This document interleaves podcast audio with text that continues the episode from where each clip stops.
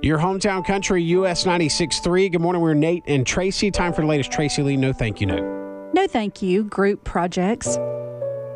Remember when we were in school and we had group projects? If you were like me, you hated these more in college than high school because honestly, I was probably the weak link in high school. My apologies. but in college, I hated them because I was actually trying to do it right and make a good grade. And you always got that one kid who wouldn't do their work or would show it with a piece of notebook paper with some pencil sketch on it as your presentation board. Drove me crazy. I thought when I got into the workforce, I would be free from group projects, but I was wrong.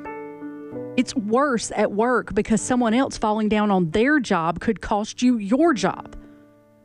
I don't understand why people don't just do what they're supposed to do. If you say you're going to do something, do it. For goodness sakes, how do you function as an adult? And these grown adults who have this attitude of, that ain't my job, I want to fist fight you. I don't care if it's your job or not. If it affects the client or the customer, take the initiative.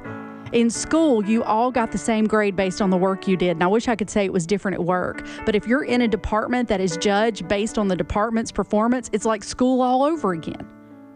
And you know what I hate more than anything? Blanket emails.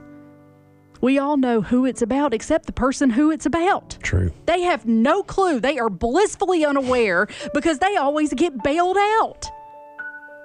And I know I can hear you. The way to solve it is just, well, let it fail. Just let it fall. Let don't do their job. I have a problem with this. I don't want anything I'm involved in to fail because of incompetence. So what do you do?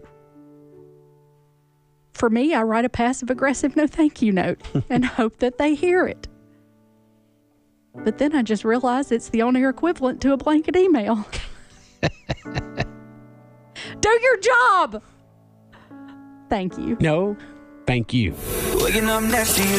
Nate and Tracy. As soon as I wake up, they wake me up. Waking up next to you. Your hometown country, US 96.3.